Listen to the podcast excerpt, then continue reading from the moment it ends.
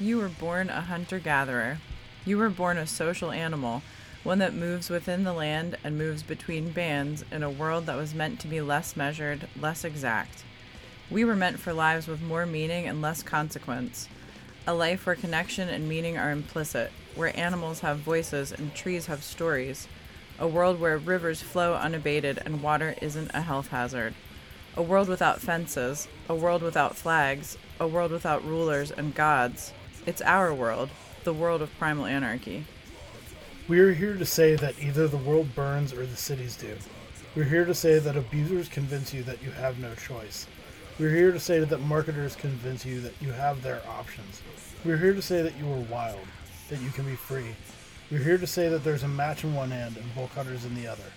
And we aren't here to say that the world is waiting. We are here to say that the world is fighting. We are here to say that their story only ends one way. And we're here to tell you that there are others. Primal Anarchy podcast is a collection of rants, tirades, condemnations, readings, musings, explorations, response, interviews, and iterations hosted by Primal Anarchist writers Kevin and Natasha Tucker. Find us online at primalanarchy.org, all major podcast platforms, and the Channel Zero Anarchist Podcast Network. Welcome to the Primal Anarchy Podcast. This is episode 26. It is May 25th, 2020. We are your hosts, Kevin Tucker, And Natasha Tucker? and we acknowledge that we are on occupied Susquehannock lands. Uh, we are really excited about this episode. Uh, so we have an interview with somebody we very much admire. We're very happy to be working with Deana Dartt. So we're gonna just run through the normal, I don't know, opening stuff, the house cleaning stuff, and talk a little bit, introduce her, and get into that interview. And it is a really good one. We're very excited about it. Yes. So, uh, a couple things are house cleaning stuff. The book club.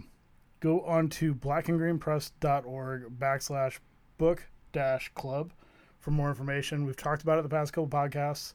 Uh, we're excited about it. It's new. There's more information up there. We did talk about it in the last couple podcasts. We're not going to go over all of it again. Our first book is coming up quickly, and that is the very excellent Terra Nullius by Sven Lindqvist. So, uh, if you're interested in that, check that out. Also, you can email us at the end at blackandgreenpress.org with book club in the subject line, and we'll have more information about that. And we're excited about it, and uh, yeah, we're eager to see where it goes. The first meeting for that book will be uh, I don't I don't know. Do you call it a meeting? I guess so. Sure, we can Zoom. call it a meeting. We'll call it a We can call it a party. party is uh, May 29th at 8 p.m. Eastern Standard Time. Uh, so, because it's the first one, we're still playing around with a lot of things. And it is Uh, going to be on a Zoom call, so we kind of have to figure out how that's going to go once we get started. Yeah, so the first one's like a bit of a dry call. We'll probably end up having, I think we'll probably end up having a second conversation about this book. Yeah, I think uh, we're so we're going to start with this one, and then there are some people who ultimately this time won't work for them, or um, they need more time to read the book, and then we'll we, we can make a secondary uh, meetup, or however really however many we need to to accommodate everyone. That's what we're looking to do. We're looking to accommodate everyone and make it a good experience. So, get on that list if you're interested, and let's do this thing. All right. Yeah. Uh, we've talked about the Kickstarter a bit. The Kickstarter is started. The Kickstarter is for the second edition of John Zerzan's Origins Reader, uh, new and updated. And then the other book we're extremely excited about. I'm extremely excited about is Natasha's new book, Rites of Passage, which does also include the novella Liminal, which has been which was published under Black and Green in 2014, quickly sold out. It's a smash hit. And also, as a part of this, we will be putting out the audiobook of Liminal, uh, which we did include in the last episode as well the uh, prologue and the first chapter, as read by our friend Ryan Morgan of the band Misery Signals. Uh, so, we're all excited about these things. Um, we are still doing the 15% for all sales through blackandgreenpress.org going to Indigenous Mutual Aid. That is a problem that is not going to be solved anytime soon. We're still in this weird era of coronavirus. Uh, people are talking about like we're in the first wave already done, but Is there a link to this on our website? Uh, Can people find it easily? Because I feel like it would be something that's nice to be able to find the link and share it also. Yeah, I uh, if we have not put it up there, I will put it up there in this episode. But the website is indigenousmutualaid.org. Because if we have All this easily available to people, we would just ask that people share this fundraiser around um, so we can raise some more money for Yep. the cause. That is And we thank you for that. Thank and thank you to everybody who's already contributed yes, during this time. very very stoked to have that going on, and also very appreciative to everybody who supports Black and Green Press and the books that we put out. Always. if you're hearing this podcast or you're new to the podcast, check out blackandgreenpress.org. This is just one part of a whole slew of things that we have going on. We're both writers, and uh, we've got books that you should check out. If you're interested in this, check those out. That's as much of a commercial as I'm going to give right now. So, uh, let's see. Um, we do have we we are excited about this episode uh, because it is an interview. It is our first time running a full interview.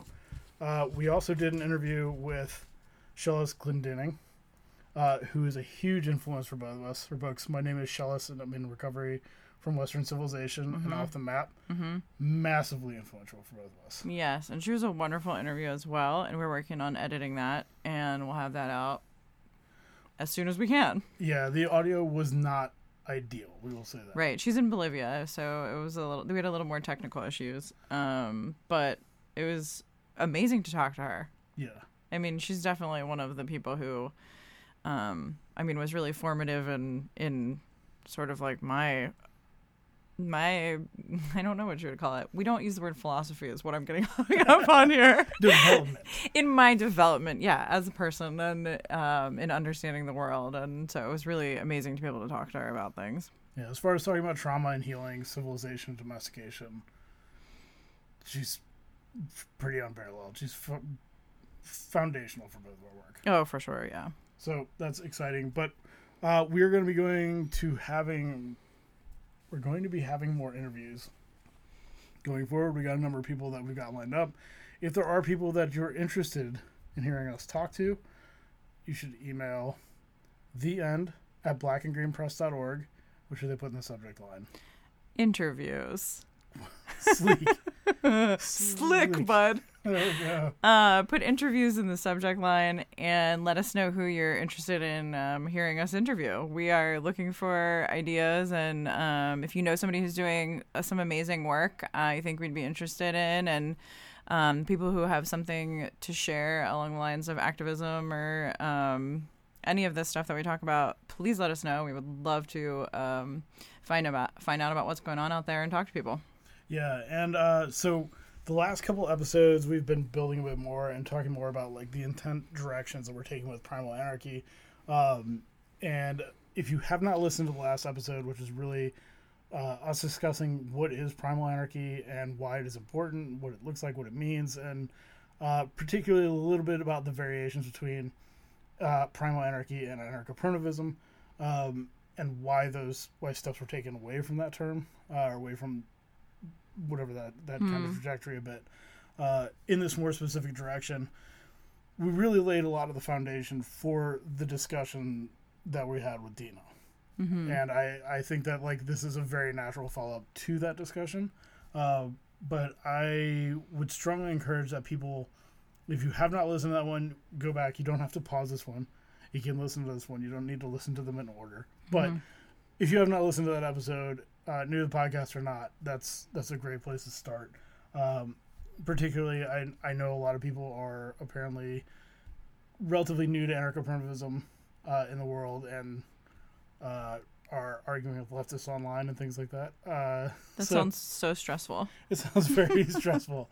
So, do yourself a favor and listen to this. Hopefully, learn from some of the mistakes that have happened before, and also thinking that left is going to suddenly change trajectory and things are going to ma- be massively different. You know, it's really it's really important for us to say we're done with the Western tradition. We're done with the theoretical philosophical frameworks that have burdened resistance movements. They they don't work. They're limited we can move on from that. If we don't need it, that's our whole approach. If we don't need it, we can move on without it. Hmm. And there's a much stronger lineage that goes back all the way through our line as humans and before, and uh, that's a much better starting point. And that's something that we're we're really interested in pushing on and really interested in maintaining. Mm-hmm. Absolutely. So, uh, so So, um, about Deana. Deana Dartt is coastal Chumash and Mestiza, descending from the indigenous people of the Californias. Her scholarly and professional work strives to address the incongruities between public understanding, representation, and true acknowledgement of Native peoples, their cultures, histories, and contemporary lives.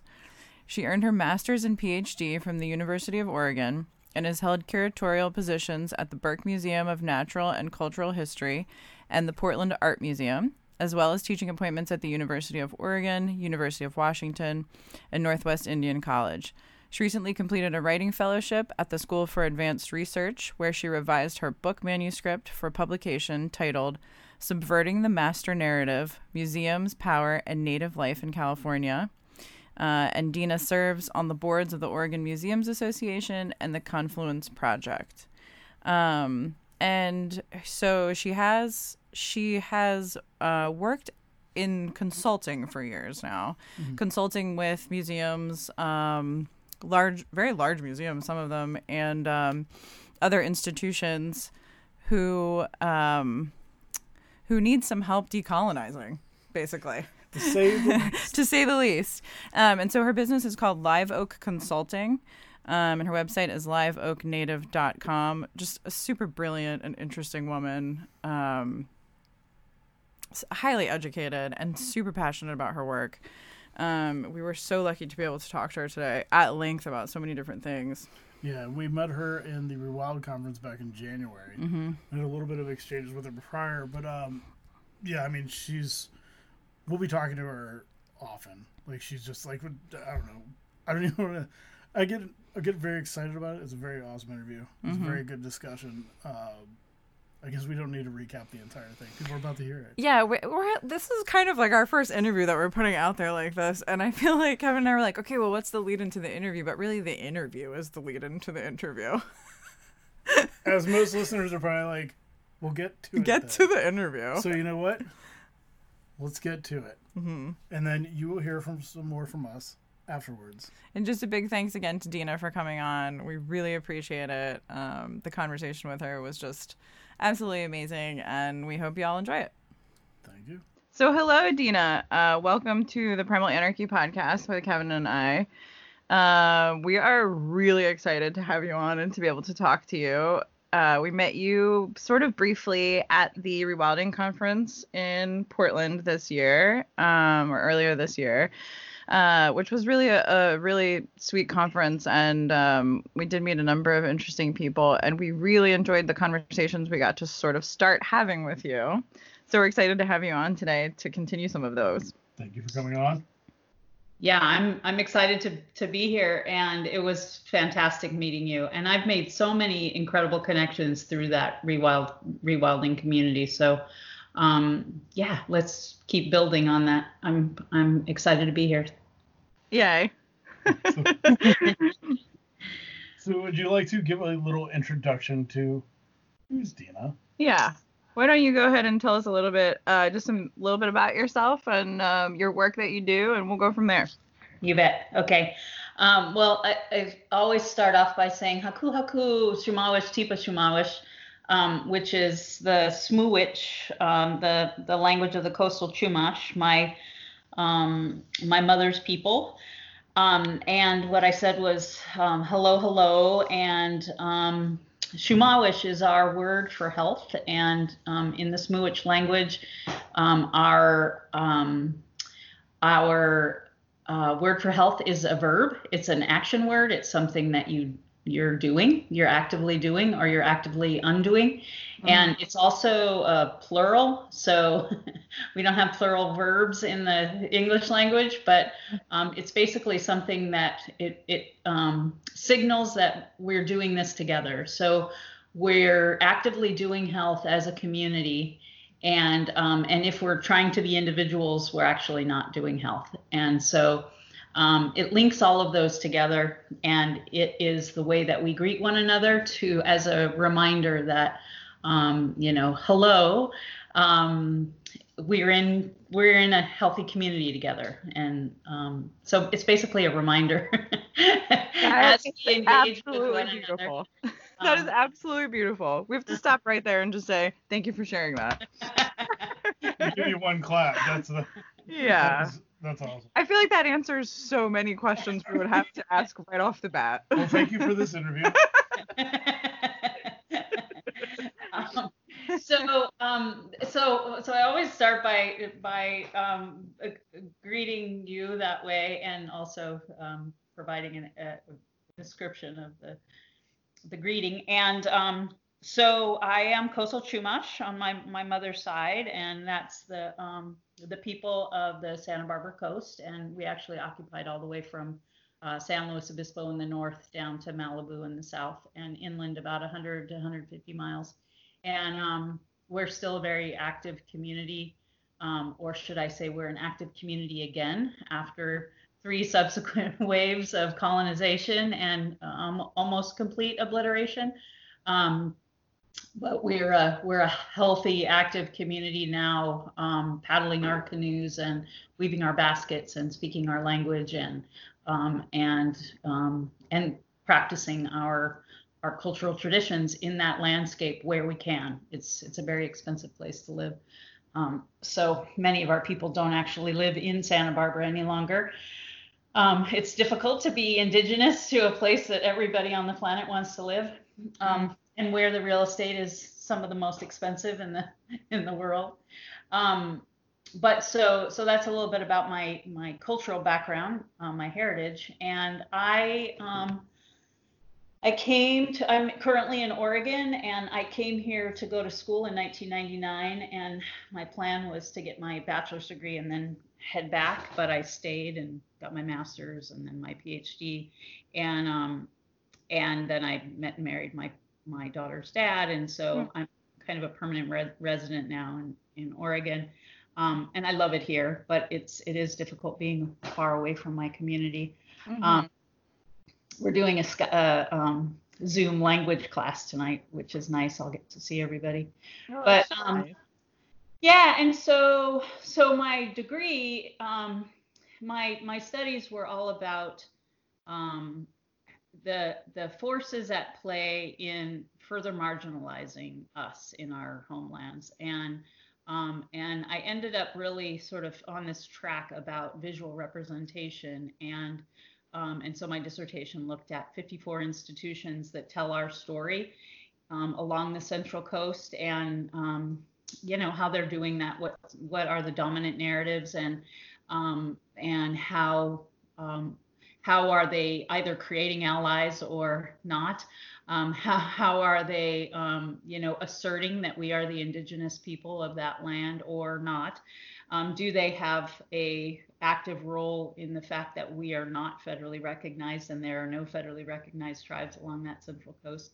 Um, and what I discovered is absolutely yes, they are part of that uh, invisibility and reinforcing that invisibility. And um, and so my work since has uh, has been about um, you know museum work primarily curatorial work and um, and trying to unsettle those those false narratives the ones that uh, you know um, have us uh, disappeared, extinct, and and don't allow us to engage in um, in modern contemporary life because because the the dominant narrative and what people really believe about us is that we're either we're either all gone or that we um, or, or that we live in some primitive way. There's there's a lot of really um, pervasive stereotypes and um, and we believe that those representations continue to uh, keep us out of um, all of the f- spheres of influence where we where we really need to be and um, so so now i'm you know now my work this is a really long introduction oh but, you're wonderful Kevin and i are like looking at each other just going like oh she's so good and she's saying so many powerful things Yeah, so yeah. my work now, so I've mostly worked with museums. So I was a curator at the at the Burke Museum and I had a teaching appointment at the University of Washington in American Indian Studies, and then I had a curatorial appointment at the Portland Art Museum for five years, and then I just had to get out of the ivory tower institution. I, uh, you know, I wasn't able to really exercise my my sort of inherent activism in those places. I was really Mm. limited. Mm-hmm. So, and I really saw the need for um, advocates or support for the Native people who are trying to do that work. Like they, you know, I was a I was a one Native person in this institution that was built to um, render us invisible and trying to make us visible, trying to, you know, you know, be an influencer as well as, you know, gathering the community of Native people Mhm. and um, and making their materials accessible to them and um, and trying to heal some of those historic wounds. Um, and so while I was there, I was so painfully aware of how isolating that role is and how um, so somebody needed to be out in the world providing support for those people without mm-hmm. being without the limits of being employed by those in that institution you know? So Right. so now for the last two and a half years i've been consulting and that's the work i'm doing. So i'm doing what has turned into sort of decolonization 101 trainings or cultural sensitivity or indigenizing the museum kind of thing and i'm also doing curatorial work so i'm um, curating exhibitions and uh, writing catalogs and, and all facets of museum work um, that um, incorporates a native perspective or seeks to engage native communities for for that perspective. But then what's happening now as a result of associations with rewild and um, the columbine school and other folks that that circle the sort of environmental stewardship permaculture movement is really also trying to engage with native people Mm-hmm. so I'm trying to help them as well. So I'm doing decolonization trainings for some of those those environmental organizations now as well. So That's amazing, Deana. I'm so glad you've been able to uh, find a way to blend that work that you're doing, the advocate work, and the um, say like the work with the institutions to bring that all together. yeah, yeah, me too. I and the the coolest part of that is that the institutions are now paying me, right? They're paying me to come in and tell them, and Yeah. tell them how to do it. It's really amazing, I, and and I can tell them I can say whatever I want basically because I don't- love that so much. Congratulations. Actually, since you just mentioned the word uh, decolonization, could we start there? I think most people, hopefully on the on the planet, are listening right now. Do have some concept of what that word means, but could you just start out by basically defining that as to sort of like what you think it means in the world right now and what it means personally to you? Yeah, thanks.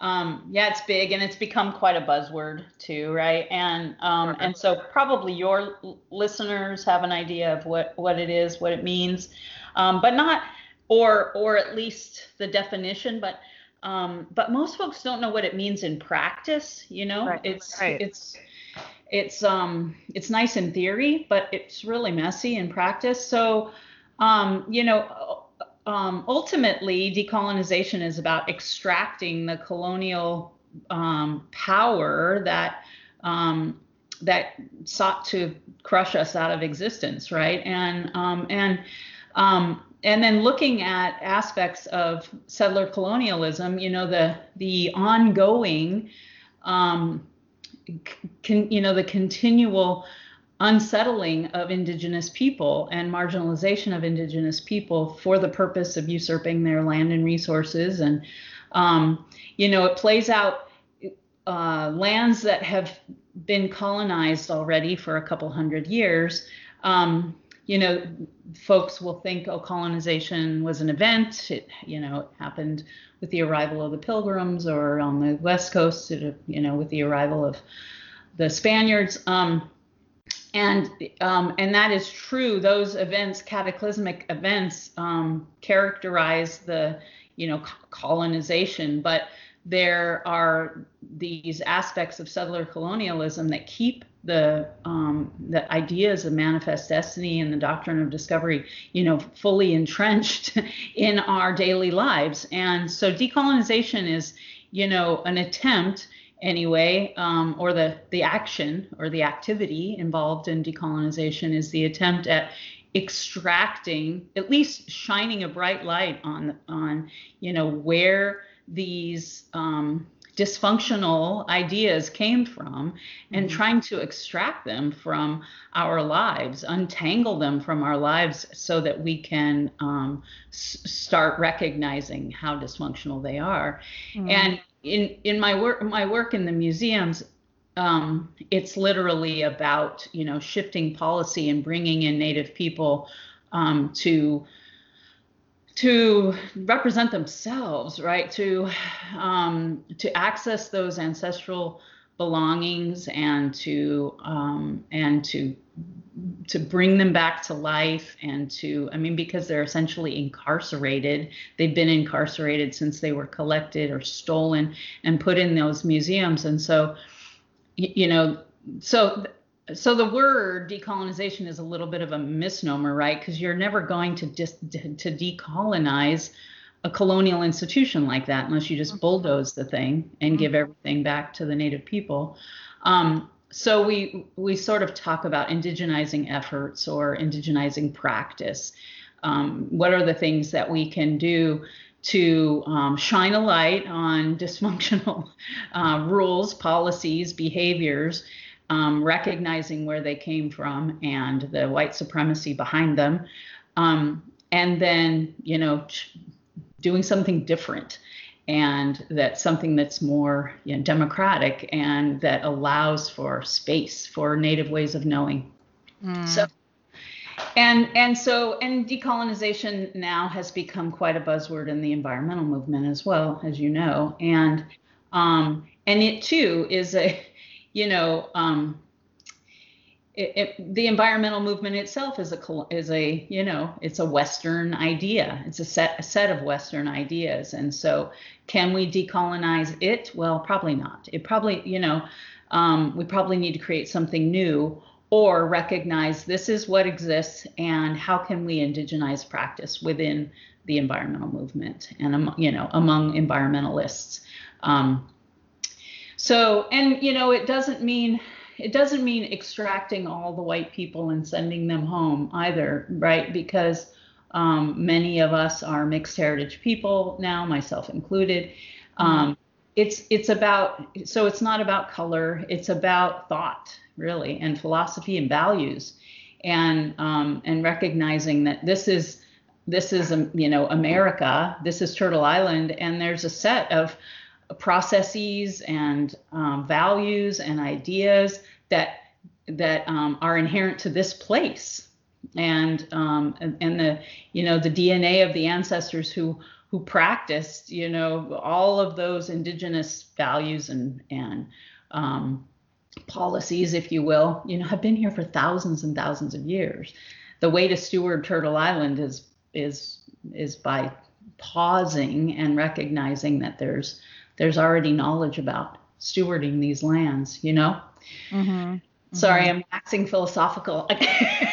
no, again, this is so it's just perfect you know you're you're such an eloquent speaker and you obviously have so much knowledge and just so much like visceral heart for the subject it's beautiful to hear you speak about it yeah, and also I always have claws out whenever anything philosophical is being mentioned or anything like that. You're doing the opposite of waxing philosophical. you can talk about concrete things. It's not like, uh, uh, you know, this isn't a trolley problem. I mean, the thing is too. I think I keep saying to Kevin, we cannot define the terms that we're using too often or too much. Like the term mm-hmm. decolonization, it is kind of everywhere right now. But I, mm-hmm. I find too, sometimes with a buzzword, is people know it, they audibly recognize it, but they might not really even know what that means. Yeah. And so you can't participate in an active way in a concept or an idea or a movement unless you can understand it so well, sort of like heart wise, like inside of yourself then you can go from that place you can identify those places within yourself where that dwells and you can look at those places but if you can't really get a handle on even what the term means in a sort of personal meaningful way you yeah. can't you cannot incorporate it into your life yeah. So thank you for defining that for us. You bet. And I also think that um, because people um, don't either take the time um, or or or just make some assumptions, they just reject it out of hand. Um, yeah. Oh, that you know, and I and I see it among some of my native colleagues that will just like, um, there's no such thing as decolonization. We can't decolonize.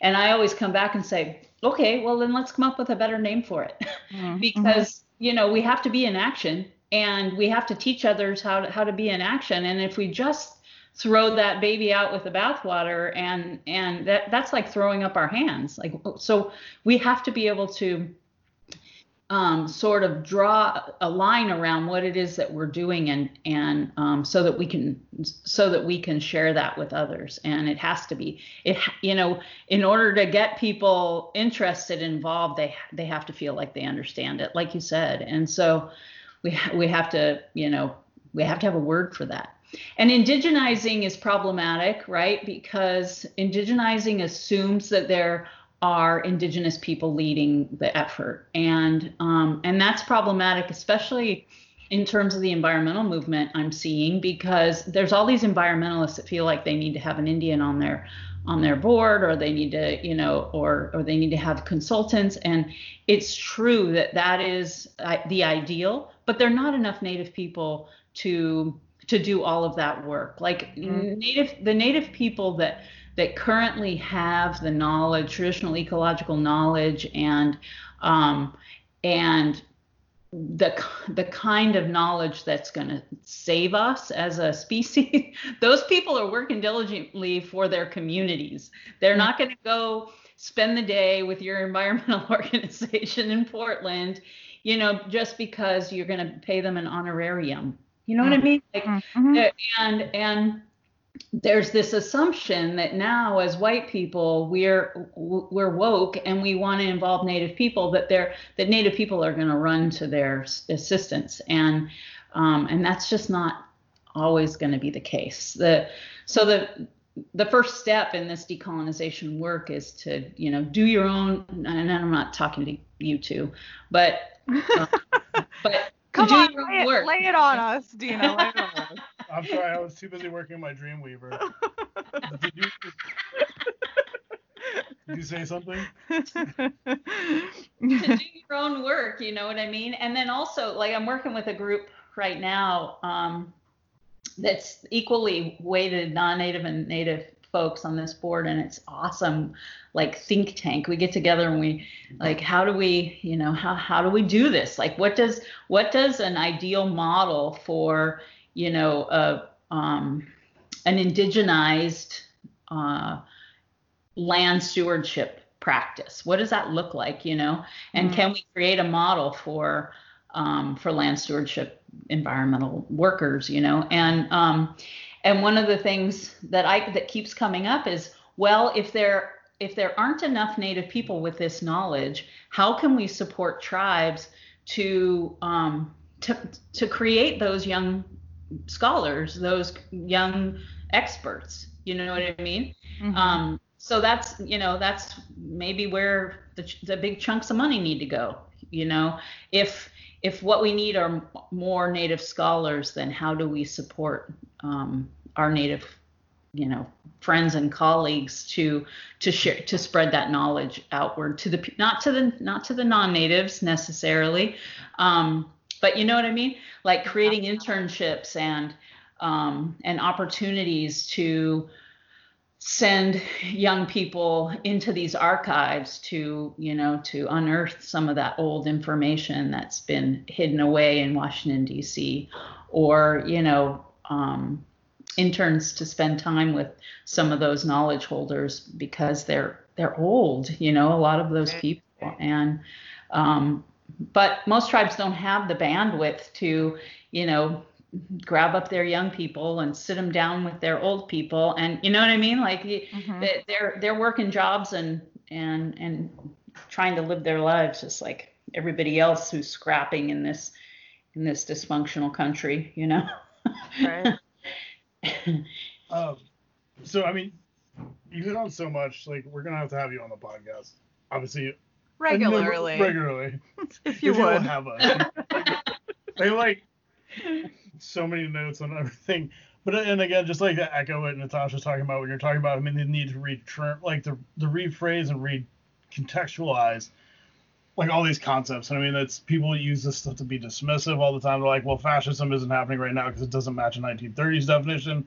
Decolonization isn't looking the same as like the more imperial process that was happening after World War II. It's like it just the terms change. Like like these Yeah. things that weren't cast in stone 70 years ago and that's that so it's like times do change and i think it's really important i think it's awesome that that's such a functional part of the work you're doing and that's something that we're really interested in i mean like no word is too sacred to us to like not be like all right we can we can change on from this in fact like um like I, I think I've talked to you about it a little bit, like with the podcast, with the things that we're doing, the work we're doing.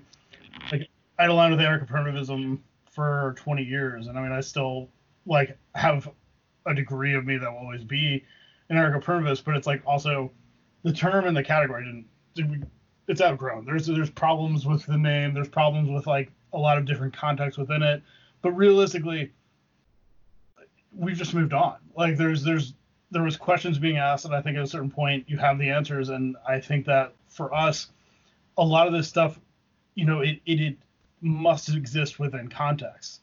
And at a mm-hmm. certain point, that's going to change. And I think that what what we tend to see is a lot of confusion and maybe a lot of people just feeling uncomfortable or unfamiliar with certain concepts that leads to a lot of like strange things I'm sure you've seen, even with the term indigenizing it's let a lot of white people be like, oh, I get to become indigenous. It's like, pump the brakes. Like, that's that's not where that was supposed to be going. But I think that there there is a good chance here for this conversation to take this more like earnest step of trying to confront it head on by just saying it's like like Natasha and I were both like Eastern European mutts. Like, we're mm-hmm. not gonna sit here and try and present this as like this is the this is the indigenous perspective. It's like okay, like we're coming from the colonizer side, the settler colonizer side. We don't need to sit here and try and like reinvent ourselves as something we're not. It's just like this is where we're coming from. This is where we're going. We have a more earnest discussion, more earnest conversation by just saying, this is where we're at. This is the role we have within civilization. Like by all means, white supremacy is a, is the foundation of this country, if not the continent. Uh, so, like, where where is our struggle, and how does it align with other other struggles? Like, how do how does decolonization, like, how is it a, as a, a lateral, for for lack of a better word, like a lateral struggle, rather than just saying like, now we're going to talk about decolonization as though it's it impacts us the same. It's like these things are coexist by necessity. They must coexist, and it's better to have a, a earnest discussion in which it's like there's no pretext other than saying these are these things coexist, rather than just saying we all need to try and find a way to to fit ourselves under the decolonization umbrella. It's like this is a different struggle. Yeah. Yeah. Well, it yes, absolutely. Um, however, I, I, I think that um, that because we're in the U.S. and that that people stay rooted in the fact that all of their efforts, even if they um, even if they're not employing, um, you know, and hopefully they're not just going about employing like Native American cultural customs, even if even if their work has nothing to do with Native Americans, you know what I mean? Recognizing that they are on indigenous soil and um, and then there's a whole set of things that go along with um, with decolonizing work, right? And so um, I think that that's key, and that a lot of a lot of folks feel like, well, you know, I don't, my work doesn't directly affect Native people, or doesn't, um, or you know, what I'm doing, I'm not, you know, I'm not from here, or my, um, or my practice, you know, whatever my practice is, is not appropriating, you know, Native traditions or whatever, and so it shouldn't be offensive to Native people. The bottom line is all of the, if, if you're in the U.S., you're standing on Turtle Island, you're standing on indigenous soil, and so there is decolonizing practice that you ought to be engaged in, and um, and so that the humility that goes along with that. Um, is um, is difficult for a lot for a lot of folks, for most folks. I'm working with a group right now um, at a big major um, institution, and we're we're on week three, and there's still there's still so much white fragility, and a, you know just a refusal to to have any humility at all about you know the fact that you know everything everything we do in our lives uh, on this continent um, has an impact on on the people who were removed and relocated and whose ancestral DNA is in the soil, you know. Mm-hmm. So, um, so it kind of um, like it kind of gets me thinking about the term historical trauma, right? So we've there's so much history, so much terrible horrifying, horrific history here, right? On this on this land that we're now all sitting on or you know a part of occupying occupying thank you um how do we start to unpack that trauma so like i know in my own personal work grief and mourning have been a big part of my work in writing and in my personal life to move past traumas that I have experienced in my life or to or to at least be able to integrate them into the rest of my life. Um, could we touch on or could you touch on a little bit the idea of historical trauma? Um, how it is can be very difficult for those of us here today from many different cultures and communities to feel that we're um, complicit and participating in this very destructive system? And how do we start to move forward to heal from those things as a collective? And also, um, while identifying the fact that we have had different experiences within this culture mm-hmm. and within this civilization. So, how do we honor those things? How do we act as allies to one another? And kind of where do we go from here with that healing process? yeah, that's a that's a great question. Um, yeah, I mean, so so just to unpack the term a little bit, um, historic or intergenerational trauma, um, according to the research, um, actually manifests more seriously, um, more um, uh, or or worse, if you will, with each generation. Mm. So um, so that means that um, the children of the boarding school era, um, uh, the way that they conducted their lives had such an impact on their children that that subsequent generation was actually more um, wounded than the original uh, um, population. And then the grandchildren are even more impacted. So with with, with each generation um, there's actually more ma- manifestations of trauma. So um, mm-hmm. domestic violence addiction suicide. Um, and so so it's it's a um, it's a it's a real thing. It's and you know it's what's interesting is that the word trauma also gets tossed around. And and i hear people and and not to say that you are i i hear the seriousness in your question but lay it um, down lay it down Deana. We're not, we're not above. we're not above.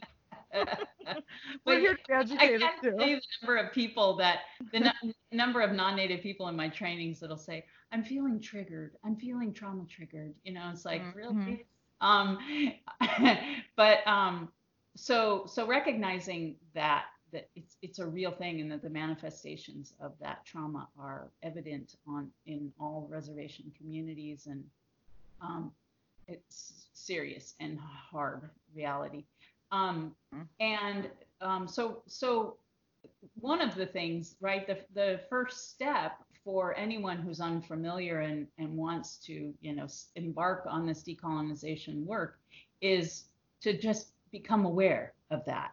Like mm-hmm. the this notion that that colonization was an event, um, if that were true, then we'd be we'd be fine by now, right? we, we would have adapted and things would, but but the mm-hmm. ongoing traumas of continued alienation and continued you know, an alienation from our own stories and our own um, our own experience. You know, one of one of the exercises that we do in my training is um, is having the um, settler descendants read out um, the settler privileges, things like when um, when I die, I can be confident my language won't die with me. Mm-hmm. Um, I can turn on the television and see meaningful representations of my ethnic group. Mm-hmm. Um, I am confident that the cemetery down the street um, isn't going to get um, dug up for capitalist uses, um, mm-hmm. unearthing my great grandparents, you know, for or or that they're going to get dug up for scientific study. I mean, there there are these things that most mainstream Americans don't even ever think about, but um, but the the re-trauma that occurs for native people um, living in this society this occupied continent um, is serious business. And um, so so you're right that there's different um, healing practices for um, and different you know a different set of things that that native people are doing to cope with that intergenerational trauma. And it is different from the settler community's um, various aspects of, of trauma and traumatic um, experiences. And so it's not necessarily work that we can do together, but it needs to be happening simultaneously mm. because um, because there's there is definitely trauma involved in just being part of this uh, settler colonial society, right? That mm-hmm. par- just participating in capitalism, um, we're aware of the exploitation that our consumption, um, you know, requires of people. You know, mm-hmm. the vegetables that we eat, the you know, the myriad things that we wear and use from China. Um, so it if we if we all got very honest with ourselves about the way we were living as mainstream Americans, we would certainly feel a, a sense of of deep pain and uh, and would need to do our work, right? And mm-hmm. so a lot of people just don't do it with their work and keep consuming and ignoring and um, and for Native people, um, that's just not really an option. Uh, you know, there's there's always a threat that the government will terminate their existence as a tribe and that they'll become homeless, or you know that the, the, the rates of suicide, the rates of domestic violence on reservations are through the roof, and so there's real dangers that are happening um, in Indian country. But um, but Nancy and I, my my co-facilitator in the trainings is an is a white woman of great privilege. Her grandfather was the treasurer of um, Chevron Oil, and um, and all of her, all of the family's wealth came from extractive industry. And she's an artist. Like she's been able to live as an artist most of her life because she has a ton of money in the bank, right? And so um, our stories could could not be different any more different right? And so we bring that um, disparity of privilege into the training room. And we're best friends and we love each other and we've been through a, you know a lot as she's gone on her journey of self-discovery you know? She has stepped on my toes more times than i can count and i you know have carried a great deal of emotional labor in that relationship to help her get woke, you know. Mm-hmm. And she, anyway, and so she, you know, she deals a lot with the um, the pain, the discomfort. Um, I don't know if it's it could be considered trauma, but um, she has things that have happened in her life that have definitely been traumatic. Um, but the intergenerational trauma looks way different um, in her family than it does in mine, right? In my in my family, it looks like mental health issues, homelessness, you know, institutionalization. That's the way it looks in my family. In her family, it looks like um, a little bit of alcohol use, and you know, Uncle Harry is a dirty old man or whatever. You know anyway, so um, so yes, it's it's it's huge, Natasha, and not to not to laugh or make light of it. It's um, it's a it's serious business, and if we're gonna do this work, and and if we're uh, frankly, if we're gonna survive as a species, we're gonna need to come together and do health together as a bird. Right. And in order to do that, we all have to get really, um, really honest with ourselves and take a, a good look at our privilege and also the places where we're wounded, you know, and and do do our work to um, to patch those things up, you know, so that we can move forward in a good way. Otherwise, we're just carrying that baggage into the next thing, you know. Yeah. Thank you. Thank you. Yeah, for touching on all of that. Also, I'm just kind of laughing because we were Kevin and I were kind of joking with you about the greeting that you shared in the beginning, but really all the answers are in the greeting that you shared in the beginning. Yeah, we're just expanding upon the very first thing you said. Uh huh. Because but, language is so powerful, and also, it was it's all in there. That's the core. Yeah. Uh, so I mean, and something we talk about a lot is like domestication. The domestication process. There's eight billion people on this planet. There's eight billion ways it can fuck us up as individuals. But like the when you throw any kind of systemic injustice or ongoing thing on top of it, it's like these are just layers. So it's like, I mean, it's it's not like there's an ownership over trauma or something like that, but you have to recognize, everybody has to recognize life is very different for other people. Like that's like you, you can't just go on. I mean, like white people can't be like, I've had trauma, so therefore I don't have white privilege. It's like, yeah, nah, no, right. We also can't sit here on this land acting like we have had the same experience as part of a settler culture that the so like the land that we're sitting on we can't pretend that the indigenous people that were here weren't uh, the completely um, uh, targeted and uh, that genocide didn't take place here. Like we can't pretend that those things didn't happen, and people we can't act like they we well we can't act like they didn't happen, and we can't pretend that our experience is the same as the indigenous people that were here before we our people came here. Yeah. We just and, can't. Like that's ridiculous. Yeah. So we have to say that out loud. Yeah. It's not the same experience. And we also have to tell you, no, your great grandma was not a Cherokee princess. Unequivocally, she was not. Um, but I think that um, like so I want to touch just like touch on this retrauma a bit and like talk about like some of these things. I mean, I think that they really need to be like expanded upon. I think it's like there can be such a, a lack of understanding when when white like I think white people's immediate reaction is like stop blaming me. It's like okay, mm-hmm. that's or stop making it about you. Like individuation and individualism are rampant issues that are going to prevent any kind of healing, which is mm-hmm. the reason why civilization makes that and, and particularly modern technological civilization has made that such a core. It's like you you're meant to feel like everything is your personal responsibility or personal failing.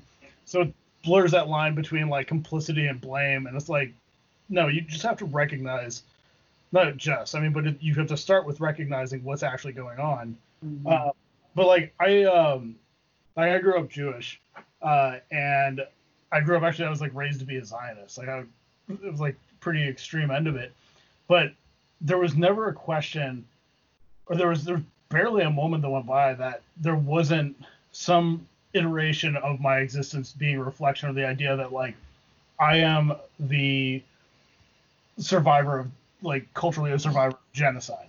Mm-hmm. And like that was always there. I mean, there's like, you know, I mean, the temple would take kids out to see Schindler's List in groups, and it's just like, you know, the reason I was I was grew up a Zionist and I wanted I, I thought I was gonna go to uh, Israel to join their army when I was a really young kid. I mean, fortunately, way out of that. But like, um, uh, I was like, I'm gonna go to Israel and fight Nazis. It's like, well, turns out Israel is just an open air concentration camp guard for Palestine.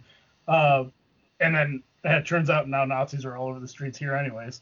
Uh, but it was such a huge part of that culture, such a huge part of that, more than any other tradition that I would have gained, to have known that our identity was based on being exiled and uh, refugees and movement, but also the victims of genocide. And it changed the relationship that I think I and most most Jewish people have with like the world at large. Um, and in a lot of ways, obviously I can go in a number of directions. But to to talk about trauma and to talk about like systemic injustices and this this aspect of re-trauma, it is like impossible for me to understand how much different things would be to not have had that process of genocide validated by the world at large.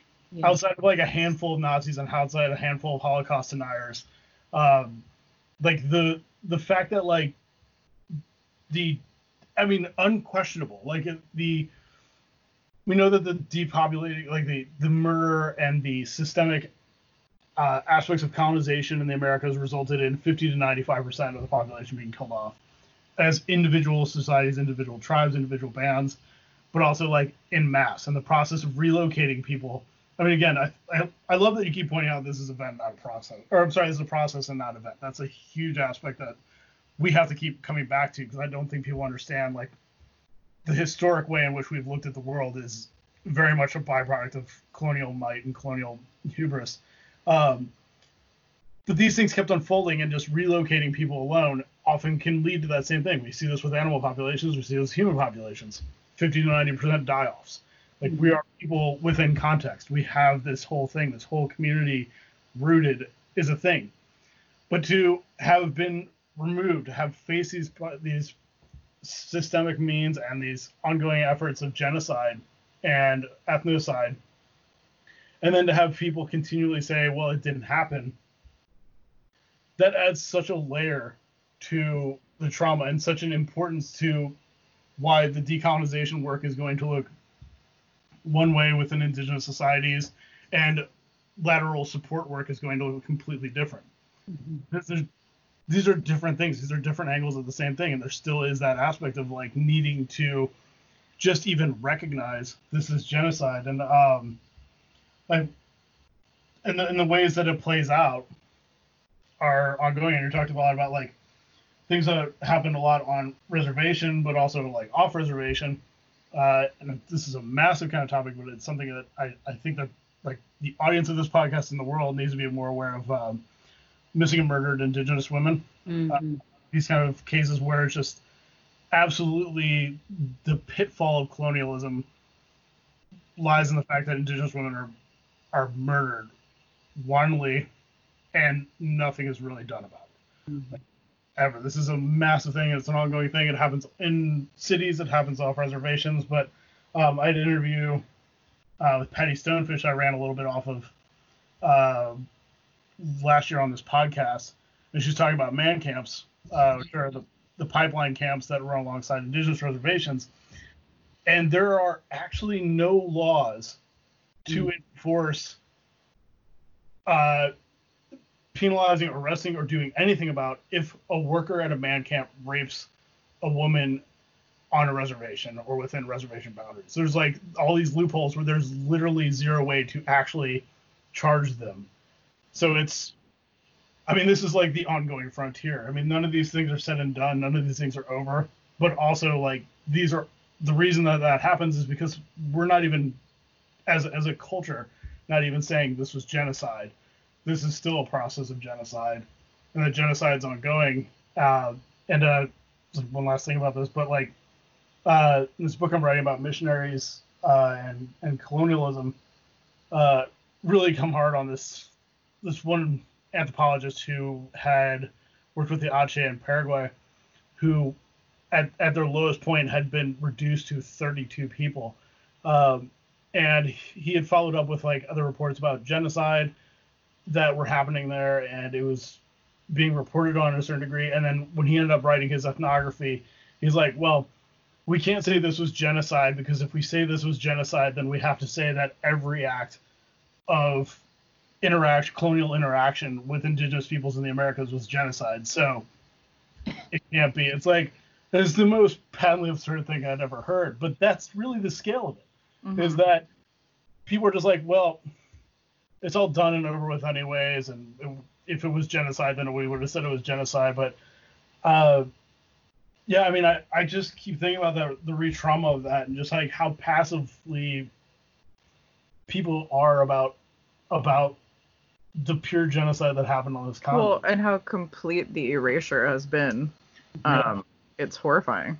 Mm-hmm.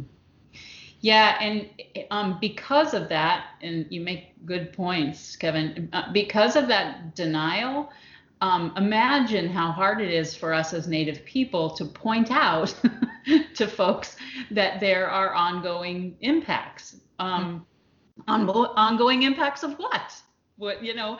Oh, there can't be possibly be ongoing impacts of something that happened two, three hundred years ago, and you know, but you're um, it, is it's a that that denial is so pervasive that um, that we that, that we have very few true allies. And um, and so it's it's always the the angry Indian woman, you know, um, which is, you know, really why I, I'm doing the work that I'm doing to try to provide support for um, Native people, really, you know, making these these incursions into these very hostile environments, places that have to maintain the denial and the um, and the false narrative in order to maintain its authority, right? Like a big um, natural history museum. Mm. If if it acknowledges the, I mean, think about it. If there was a big natural history museum in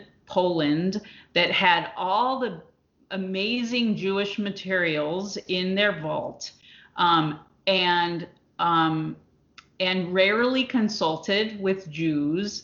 If every everything was gathered during you know the the the war, during the upheaval, during the genocide, all of that, you know, and all of those belongings were neatly assembled in um, in collection storage, and the Jewish families, the descendants had to make appointments to come and see their their ancestral ancestral belongings, um, and the narrative there was about you know um, the harmony between the Jews and the and the Third Reich. You know, I mean, um, Ugh.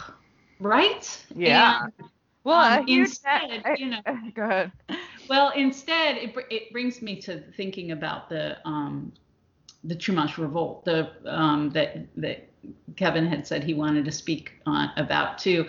Uh, you know, instead we have missions that are are basically concentration camps, much like Auschwitz, um, that that perpetuate a narrative narrative of uh, harmony and labor and um, you know and the bringing of of the gospel to the Indians and um, instead of a site of conscience like Auschwitz, right, that tells the story from the Jewish perspective and um, and and the you know the truth not just the not just the Jewish perspective, but the actual truth, right? Instead of some flowery narrative and and um and can you imagine they turned Auschwitz into a garden with fountains and and it was a place that you'd go and picnic because um you know be, because I don't know. I can't even I can't even push that analogy any further, but you get it. well, yeah, these these huge institutions, these natural history museums, are really a perfect record of genocide and colonialism and some of the most horrific things that have happened on this planet to date uh, in the natural world and in indigenous communities and across the board. I mean, I mean, the work that you're doing is really completely flipping that narrative, which for sure is just like so important and has to happen. It's it's absolutely telling the story from a different perspective. But you'd think that that work would have already been done, right? Or that the people that it would have been, right? Um, or yeah. that the people that inside those institutions would would predominantly recognize the need for healing, um, not you know not the in the minority. There there's always people inside those institutions that totally get it. Um, but then there's like their board and their director and you know others that are that that are just you know business as usual this is you know these are these are items that we need to hold in perpetuity for the public good, you know. That's and really deeply disturbing, actually. yeah, it really is. Yeah. It really is. I mean, it's like the whole process of, of history is all about this hubris. It's all about all these different aspects of just saying like this is the narrative. And I mean that's why we, we both of us love the fact that you know you keep talking about narratives like we're a storytelling animal. This is what we do. We this is who we are. This is how we relate with the world. And like we keep having all these issues where we we're like believing a narrative and we're not looking at it as a narrative, but the whole historic process, the idea of looking at history as a number of events and in encapsulating them in museums. I mean, it it absolutely is all these things, and and I just want to even get back to the fact that you're saying like an analogy to talk about missions as concentration camps. Like it is not an analogy at all. I mean, that's it's a it's literally the same thing, mm-hmm. and um, like there's there's definitely always issues with the fact that uh, the Holocaust gets the capital H, and people are like, you can't compare these things. Like, the fuck, you can't. like, the entire purpose of a mission is work will set you free. The the prov the idea that we're going to like decimate and then whatever's left behind, to kill the Indian, save the man, like core is like we're going to get you to the point. We're going to try and lure you or force you into these missions, and then we're going to make you agrarians. We're going to make you work for your freedom or work to become one of us, work to become acculturated. And it, like, for some reason, people continue to grant goodwill to the work of missions. And um, I'm even worse than some of the stuff about, you know, like, imagine what what kind of picnic area some of these grounds could be. We're we're like maybe an hour away from you know the Carlisle uh, mm. military base that was Carlisle Indian School, wow. uh, or the Carlisle resident industrial residential school. Uh, it's still an active base, and there is when you go into it, the security checkpoint is alongside, or one of them is alongside the cemetery for all the Native children mm. that died in coming to Carlisle Indian School, or in the process of, you know, trying to break them, they died. And there's like a lot of unmarked graves. It's, I mean, it's it's horribly disturbing, but here it is the entryway for an, a still active military base. Like, the, there's no analogy here. This is this is ongoing. Yeah. Yeah. And it's so painful to acknowledge, right? So painful when you acknowledge your complicity in that that um, that it's no wonder that people have chosen to um, act as if and you know and it it's not as if you know um, nancy and i talk a lot about how you know it, it's not your fault but it is your responsibility to take take you know take um, acknowledge your role today in the re-trauma and um, and be conscious in your actions you know? And um, and so i guess back to natasha's point about like where do we go from here? Um, you know there there's there's so much there's so much work that can be done now um, or that's being done now to address these things right? There's all this right white fragility work and which is a good really good place to start. There's um, you know there's a growing uh, body of literature on on settler grief so there is a you know there's there's a, an element of grief that goes along with um, well, we're all suffering. You know, we're all grieving, and um, there's a there's a um, a native scholar named Martín Prechtel that talks about how um, collectively we've never grieved, and um, and so we're all just sort of holding our breath, and until as until we recognize how important it is that we grieve, we you know we won't be able to like let that breath out, and um, or to really connect reconnect with the earth like mm-hmm. we we really need to acknowledge that um, that the the separation that um, that we were indoctrinated, you know, as um, as mainstream Americans to to buy, you know, the mm-hmm. whole uh, the whole um, melting pot idea, the whole you know um, immigrant idea. Um, is is really a denaturalization, right? And um, and so it's so important that we that we heal that grief and trauma so that we can reconnect with the land. And in, until we do that, I really like if as people are in denial about the genocide that occurred on these lands and they're walking on these lands, you know, on on soil that has the DNA of my ancestors in it. Um, how of course they can't connect with that land until they you know until they uh, acknowledge that um, to be here requires that acknowledgement and um, and the you know the grieving that comes with it. Um, so anyway i um, this is where folks just you know the it's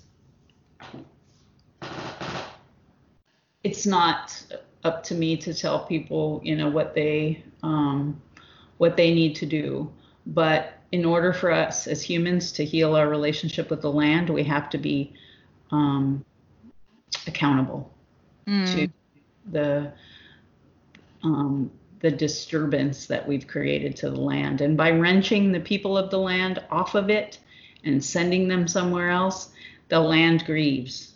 The this this place grieves for its people. Mm. And thank you, Deana. Thank you for just how consciously you're answering these questions. And there's so much beautiful thought that goes into your work. And um, I mean, we're just really thankful you're here with us today. And we're really conscious of your time too. So um, maybe we'll just touch on a few more things and um, then try to wrap up. But I mean, really, this is just such like, it's just such like, ugh, it's just like just heart based work. It's so it's so visceral. Yeah, and we would love to be having a regular conversation with you. This is as well. Oh yeah, yeah, absolutely. There's there's I mean it's I feel like it's just the tip of the iceberg to really start talking about these things. Yeah. Um. So I mean, I wanted to. Well, you know me. I can just go on. we can do the same. Go ahead, Kevin. we, we definitely appreciate it. And I mean, it's good to have other people who are driven to do the same. Um, but I think that, like we were just talking about in terms of like grieving and, uh, I mean, the trauma does go into the soil. I mean, like these are, the land is grieving, and it is there's a, a, a very real loss, and um, this is something that Natasha and I were talking about amongst ourselves last night. Even as like, you know, these the the work of rewilding like there's all kinds of problems with the terms. We we just throw that out there. Mm-hmm. Uh, like there's all kinds of issues that come up with like people not knowing how to approach things, people not knowing how to necessarily take all the steps forward. But it's like the narratives that we have tend towards simplicity.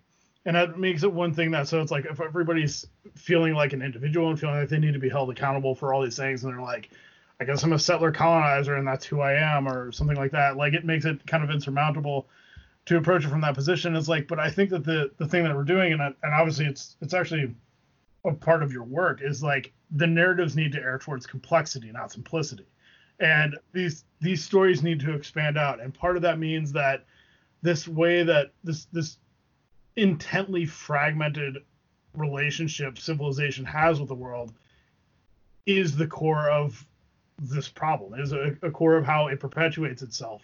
It's a core of like why you're you're feeling like the sum of all your failures or the sum of all the things that you've the identities that you've purchased or whatever. I mean, like all the existential crises that come with civilization that feed on this feed onto and into the systemic issues. They're all wrapped up in this very fragmented way of looking at the world, and it's a psychosis that civil that we have put onto everybody else. And so um, I mean, for us, like one of the reasons we talk about uh, primal anarchy, and one of the reasons we're like trying to like wrap these things up into like one idea is to undo this idea that there's a rewilding movement, an ecology movement, an environmental movement, uh, you know, feminism, like indigenous rights, indigenous struggle support, solidarity. Like you can't separate these things. The reason that we have approached this situation the way we have, the reason we've gotten into the situation is because we're like isolating every aspect of it and Uh, little buddy. We've got we have little buddies too. Hi, little buddies. I hope they're disapproving. but um, I mean, so like we've got this really fragmented way of viewing the world, and, and it, it's making it so it's like people are like, well, you can either be involved in ecological struggles or have this biocentric view, or you're going to look at it from this other perspective. It's like, no, if you're talking about an actual community, if you're talking about a group of people tied to the land, then all of these things disappear. This is like we we can't impose the psychosis upon land-based societies, and that's the problem that we're having. So it's like there should never be a point where ecological resistance is going head to head with like indigenous struggles. Uh, but that's kind of what that's kind of the perspective it has, and I think that that idea of saying it's like, no, you need to understand this. Like the land is feeling this. The land is all this violence resonates with the land physically, biologically, and socially, and this is a part of that community. But for lack of a better word, community is the part that tends to be missing mm-hmm. from like say Western based struggles or settler culture, that kind of thing. Yeah, settler culture. Mm-hmm. Uh, and within that, like resistance movements based from settler cultures and Western traditions, we have that tendency to focus on resistance too. Like that's the the problem with like revolutions and the problem with all these like Western ideas, which we're very much saying like if you're going anywhere with this stuff, you have to abandon those Western traditions. Um, but they tend to look at things in res- terms of resistance to in this like really philosophical sense of like this is what we're going to get to get to once we fight off the powers that be. And there and, is a lot to resist. I mean, absolutely. Oh, yeah. We've touched on a, a, number of those points today. There is so much to resist. Yeah. But it's another thing to present it from the perspective of in defense of. Right. And I think that that's what been, are we fighting for? What are we working towards? What are we what what is the what's the point of the fight, right? Yeah. So I mean, I, and oh god. Well, no, go finish your thought. I'm oh, sorry. Okay.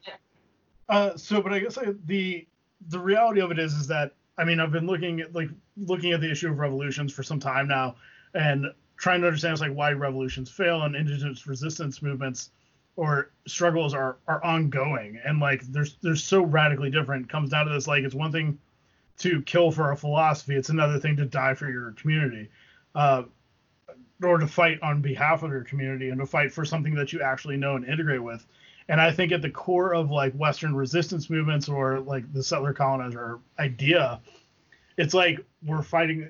It, it, there needs to be this recentering, I think, in, in terms of like understanding that culture, community, and the land itself are need to be at the core of what you're fighting for rather than just like this knee-jerk reactionism of like well let's fight this thing off and then we'll get to the next one we'll just like see how how these ideas that uh, a dead white guy in europe thought of 150 years ago could look at was like all the existing aspects of like anarchistic societies that have existed didn't have philosophers they didn't have ideologues they didn't have old white men describing what they could look like like it's I think that there just needs to be.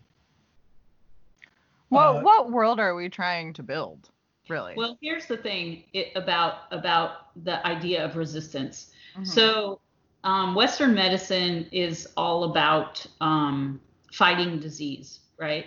Um, taking something that's going to fight the pathogen and um, and or kill the pathogen, right? Mm-hmm. Western medicine is full of that kind of language whereas um, native medicine is about restoring balance. It's it's not about it's it, it's it's not um, about resisting or about fighting. It's not a, it's it's the focus is on wellness and um, not on illness, right? And um, and so it's so you know there there may be fighting involved, but the the center of um, of what we need is res- the restoration of balance.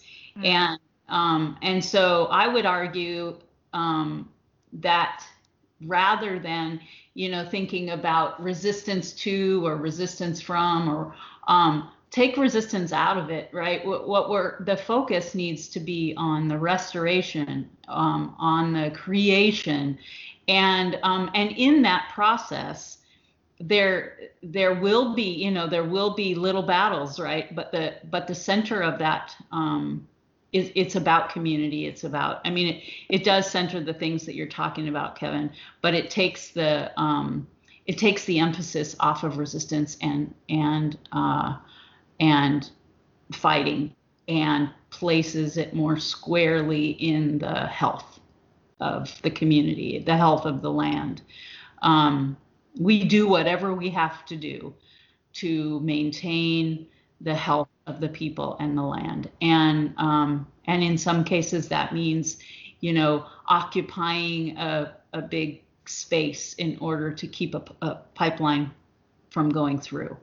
Um, but we didn't go there to fight right? Mm-hmm. we or, or or to resist. We went there with the the the goal in mind to you know maintain health for our communities and um, and to uh, create community as a um, as the life force that will of course in essence resist but the focus wasn't in resistance it was about maintaining health the health of that river right and the health of the people downriver um, so, um, well, anyway. maybe it comes back to your greeting, actively doing health as a community.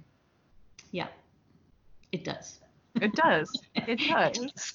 and that involves um, doing your grief work, you know, really feeling the stuff, um, you know, recognizing the the impacts of, you know, the trauma that's being held handed down, the trauma that's in the land, um, and and working to restore the balance in the land and the um, and the and the balance to our to our communities and to and you know the reality is that we're in we're all in this together. There you know um, you you are my you are part of the my community now you two and i'm part of yours. And we're part of this. And you know ultimately we're definitely in a community um, of you know trying to advance our thinking to a place that's gonna that's that's going to move into healing for our world right? And so we are in this community of of activism and and um, healing work. So. Mm, absolutely. Yeah we feel exactly the same. It is we are part of the same community. And so how do we how do we hold hands through that work you know? How do we how do we make sure that um our community members have what they need to do the work they need to do and and vice versa? Yeah we we skype. That's what we do. Yeah. We are on sunday afternoon. That's how we do it. So in bringing all this back and talking about uh, restoring balance and things like that uh, you mentioned earlier about Chumash and three waves of colonization. Mm-hmm. Uh, if we just, I know this is like a the big hitter for like kind of a, a final question on our side, but um, for for now, uh, are you would you kind of speak about the three waves of colonization and also the Chumash revolt of 1824, which is, I must say, a very exciting version of restoring balance. Mm-hmm. Indeed. Um, so I, I, I, won't go into great detail. There's a lot that's been written, and um, and many Native scholars that are um, are writing that California Indian history now. Um, but so you know the the first wave arriving um, largely in um, in California, in the upper part of California, Alta California, in 1769 with the establishment of the um, San Diego mission, which was the first of 21 outposts that were established in California um, between the what is now the, the border with Mexico and uh, just above San Francisco. And you know the purpose of those um, outposts uh, that that, be, that were um, missions, what we now know as the Franciscan mission system, um, were to to baptize, Christianize the Indians and turn them into a workforce, and um, and so um, over the course of the next 20 years, they did just that, established those 21 missions, and um, enslaved native people and put them to work and um, and you know baptized them and um, stripped them of of their um, or at least attempted to uh, strip them of their connections to the land and um, and even to each other and you know um, huge swaths of of, um, of people died and and um, and it was so my little dogs have been without my attention now for too long. Right. Little, little dogs, we promise we're going to give you your mom back in just a minute.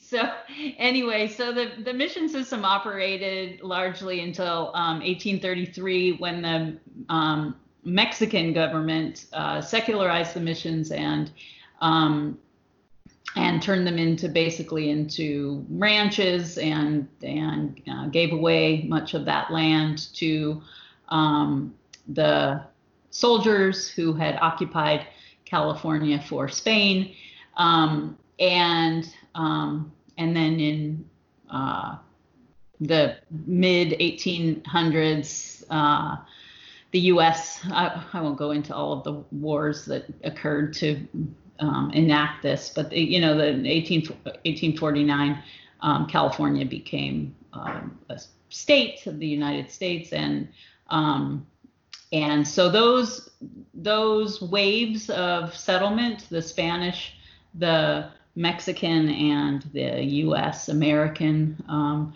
each had policies and ideas about what Native folks should be doing and how they could serve them. And um, and so, um, you know, we think of the Spanish invasion being the worst because it had, you know, the the first um, most devastating impact. But the U.S. had policies for uh, indentured servitude, which was basically slavery, and and um, and they had posses that would go out into uh, existing Indian communities and kill the men and, and bring the, the women and children in and enslave them.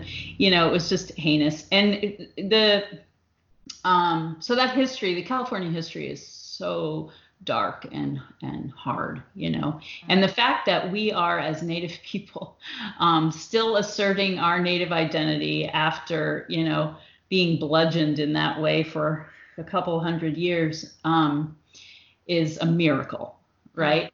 But but the, the genocide continues because now there are white anthropologists who um, have taken it upon themselves to um, do their own mission records work and decide who is and who isn't really Indian and who shouldn't be enrolled in this tribe. And um, and so you know so so we see big disenrollments in some of the the larger tribes. And um, anyway so the genocide is is very much ongoing um, however, in 1824, as Kevin alluded to, um, there uh, was a um, a very uh, strategic resistance, uh, uh, revolt against the mission system, and you might even you might have more details of the um, the actual event, Kevin, than than I do at this point.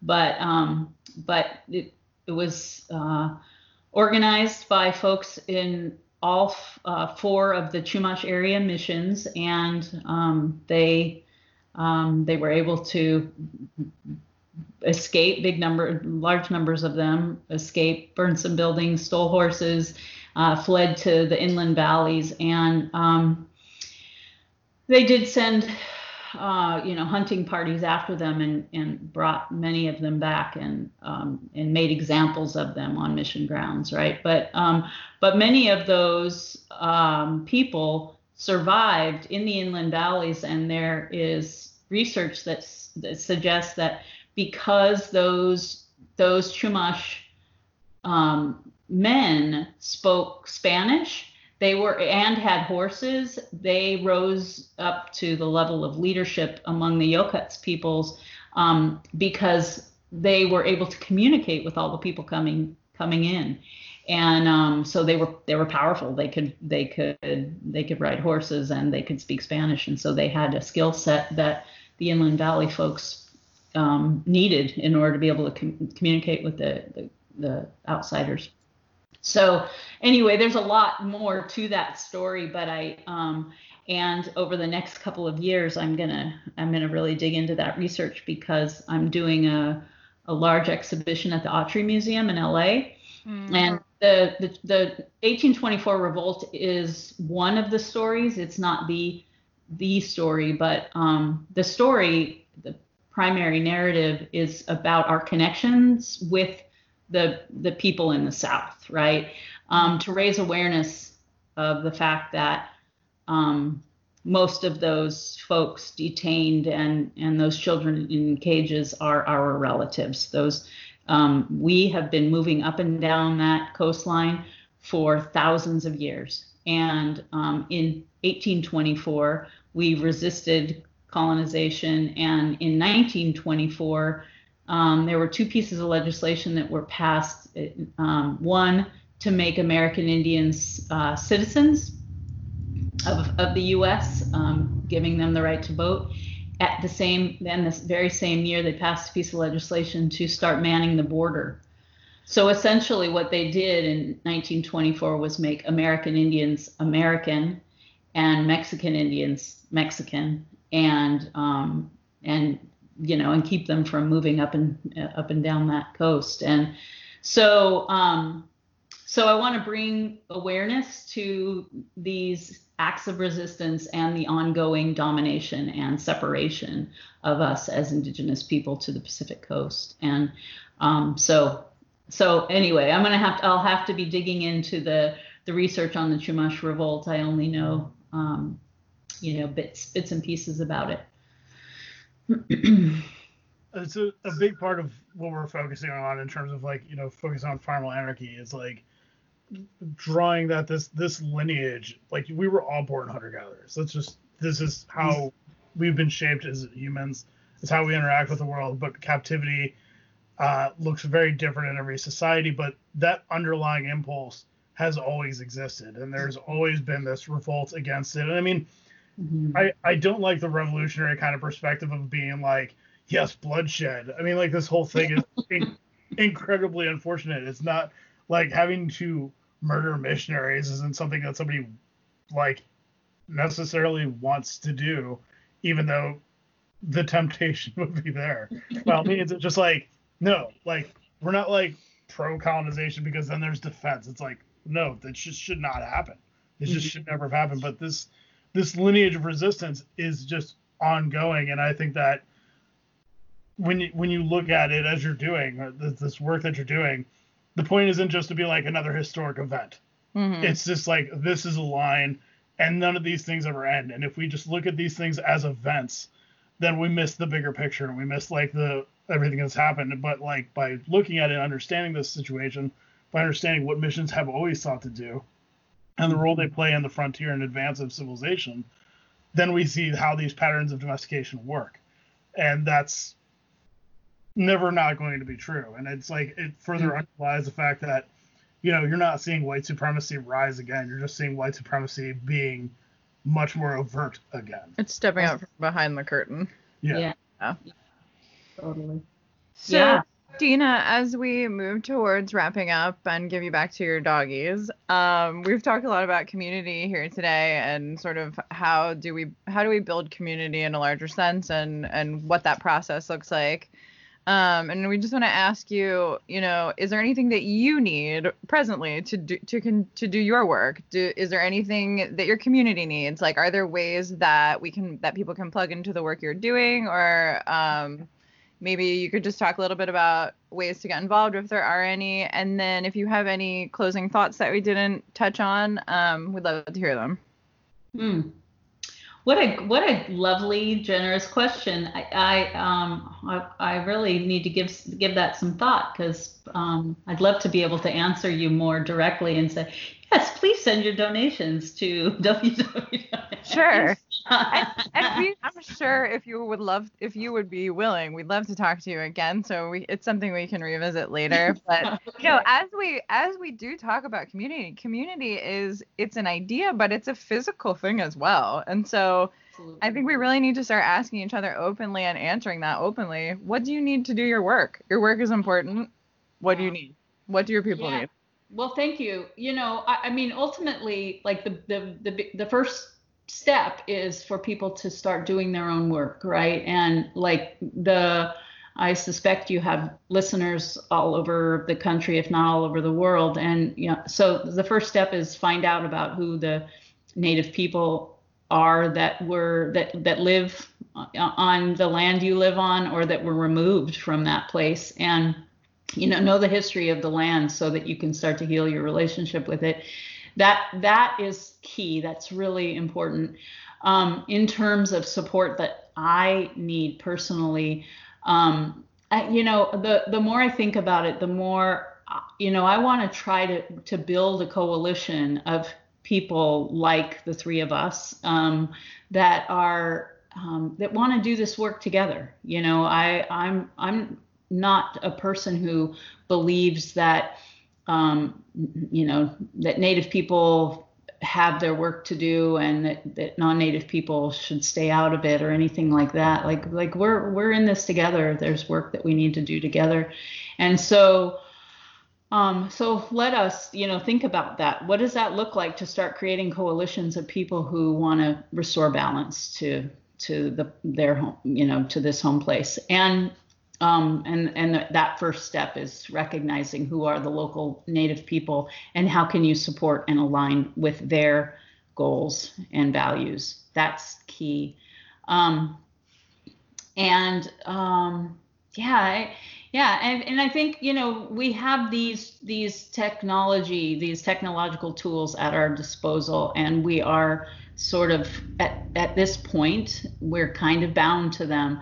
So let's find ways that we can utilize them to, to build this coalition. And um, so you know i would say this to you and to any of your listeners um, reach out to me if you have ideas or support for how we can do that. And um, you know if if you have um, ideas about how to grow this this movement.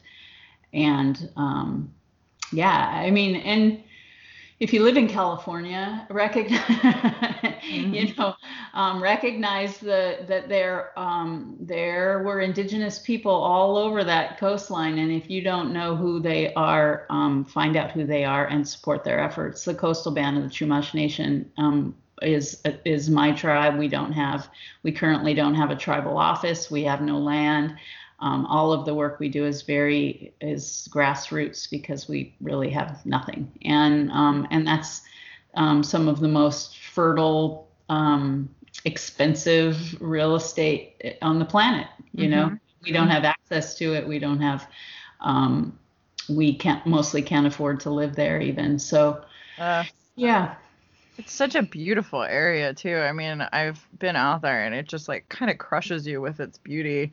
It's heartbreaking to think of the people of that place not really having access to it. Yeah. yeah. And the cool thing that you, that we're seeing yeah. um and I'm I, I just saw an announcement about a, um, a Bay Area tribe getting um, being given a mountain this morning. So what's mm-hmm. happening? The great thing that's happening is that um, as lands people recognize that you know folks have been um, you know evicted from their lands and you know and lands become available. They're finding ways to create land trusts and doing creative things to restore tribal ownership and governance over those lands. So that's happening in california. It hasn't happened yet in our area but um, it's happened a couple places in in the Bay Area, which is amazing. And you know that's the only way that we're going to be restored. You know, have our have our connection restored to the land because the federal government is a de- is totally a dead end. You know, we don't we don't expect to find any support there. I think that's a really important point to make and remember and reiterate all the time is that this is work that takes people individuals, individual communities. It takes us like wanting to see a different world and it takes us doing actions to create that. Mm-hmm. Absolutely. Yeah, and even the smallest action, you know, toward toward this work is um it can be revolutionary. Mm-hmm. You know. Yeah, anyway. I mean I, I definitely like to see more of that coalition work happening. I mean, it's um the foundation of Black and Green, which is like the umbrella under which all these projects go, is like an international like collection of anti-civilization groups. Um, the Green Scare really did a number on that, but uh, I and I, I would like to see more of an alternative to to even you know talking about the technology being used. Like there's like the Native Land app, uh, which you know people can use to find out the native land is on who's, who, whose land you're on. But even with that, like a lot of the resources immediately go to tribal governments, which yeah. can be a whole other issue.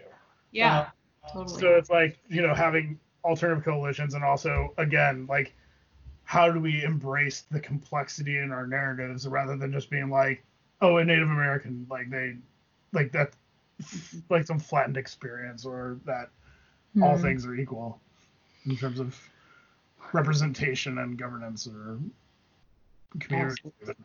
Yeah, it's yeah. Get to know the local people. Oh, I'm I'm doing a project for Nike right now, and that was the first thing I said to them was um, because they have a Native American line. I don't know if you knew that.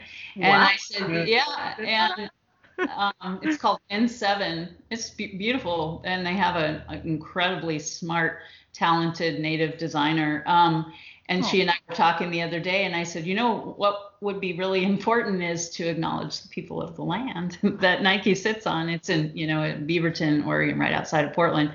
And um, you, you, guys have never had a Chinook line. Maybe you, you know. anyway, I mean that that's key, right? Acknowledge yeah. people of the land that you're on. Um, so many people don't even know who those people are, you know, and where are they? Where are those people? And are they all part of a federally recognized group or are they a marginalized group? You're right about the Native Land App. It's a great place to start, but it's not comprehensive, right? It, it does have mostly the federally recognized tribes and um, and and the you know the the people who have arisen as the experts right and those you know they're it's a very complex issue so you, you might have to dig in a little deeper than than the app you know um, but yeah that's a that's a, a great way to get started who are the people of the land and how can you support their efforts rather than i'm going to do this thing and i'm going to see if i can get some indians to participate you know that's mm-hmm. that's the trend right now um, yeah, that, that, that's not a good. It's not a good trend. We need to. we need that to be. we need something much richer than that. Yeah. Yeah. But I do think it's as funny as a random, random fact in there that uh, the Nike uh, native line. Uh, first heard about. I mean, I think it's it's been some time since it's been out. Uh, but I think that one of the funny things about it was that uh, I don't know if they're still doing it the same way. They initially launched it, but they're like well, we noticed Native Americans have a wider foot, and they so the yeah. shoe is going to have a wider toe box. So it's like the origins of the barefoot shoe is like, hmm, for some reason, people who don't try to jam their foot into a non-foot shaped shoe, like, we need to make a shoe for this. It's like, you know, maybe maybe just make foot shaped shoes. But like native people, like, well, native people still have this, so let's give it. So, but it's just I thought it was funny. It is. Yes, I know the one you're talking about. It was also, I mean, so many of the elders on uh, reserv- in reservation communities have diabetes and have issues with their feet, and so it had to do with that too, making a shoe that would be comfortable for for folks who can never find a shoe that's comfortable. So yeah, but um, they're I'm going to help them make sure that their their designs, the symbols they use and stuff aren't appropriative and um, yeah, I'm like, okay, sure, awesome, good on you for for wanting to do do it right. Well, you know? I mean, Deana, your work is just so powerful, and um, I hope we can continue talking to you as we. Hopefully, this can be the first of many conversations mm-hmm. as we sort of go forward. And the world is looking very different these days, so I think there is an opportunity to um, to go somewhere with that. And I think people are listening. Some people at least are listening in a way maybe they haven't been before. Um, so thank you so much for talking to us. It's yes. just a million thank yous. It's been absolutely wonderful. So much food for thought. Well, if I if I ever get my podcast up and running, you you go my first attack, you guys first.